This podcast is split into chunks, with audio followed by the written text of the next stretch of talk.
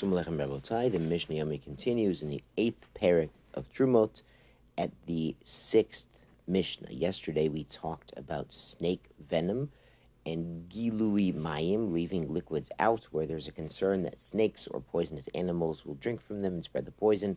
Similar concept today. Mishnah Vav Nikure Te'enim. Holey Te'enim, meaning they have a hole in them. They have a Nikur. Nikur, they've had a puncture made in the fig, Ve'anovim, and grapes, Kishuim, Dloim, Avtichim, Lafafanut. And all of these cucumbers, gourds, melons, or the the cute little Eretz Yisrael cucumbers. So any of them that have a hole in it. Afiluhem kikar, even if they're a very large fruit. Kikar is large measure. Echad godov, echad katan. Whether the hole itself is a big hole or a small hole. Echad tolish, echad mehubar. Whether this fruit is talush, detached from the ground, or mechubar, if it's still attached from the ground. Kol bo lecha if it's a fruit that has liquid inside of it, and the liquid could theoretically spread the venom, usser. So we're concerned that a snake came and used the hole to eat or drink from the fruit, or punctured the fruit itself and spread poison in the fruit.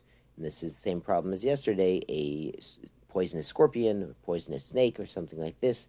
It's a sakana, sakanat nefashot. It's very dangerous and we're concerned uh, we don't want people to die, God forbid.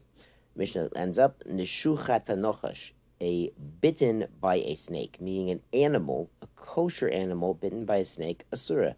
You can't eat the meat of this animal, Now this is even when the animal didn't die from the snake. The animal had a proper shechita, and they're examining the animal, and they find, you know, a snake bite and some swelling on the leg you know, nothing that makes the animal treifa. The animal's perfectly kosher, but had a snake bite, were concerned that the snake was poisonous and the poison spread throughout the body.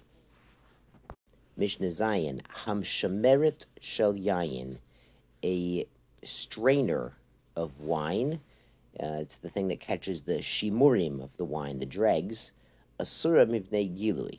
That's also from gilui. Now, what he means is, even if you poured the wine through a fine strainer, that the Chachamim say that doesn't necessarily work to get out all of the venom. Rabbi Nechemia Mater. Rabbi Nechemia says if you have a good strainer, you could save your wine by straining the wine.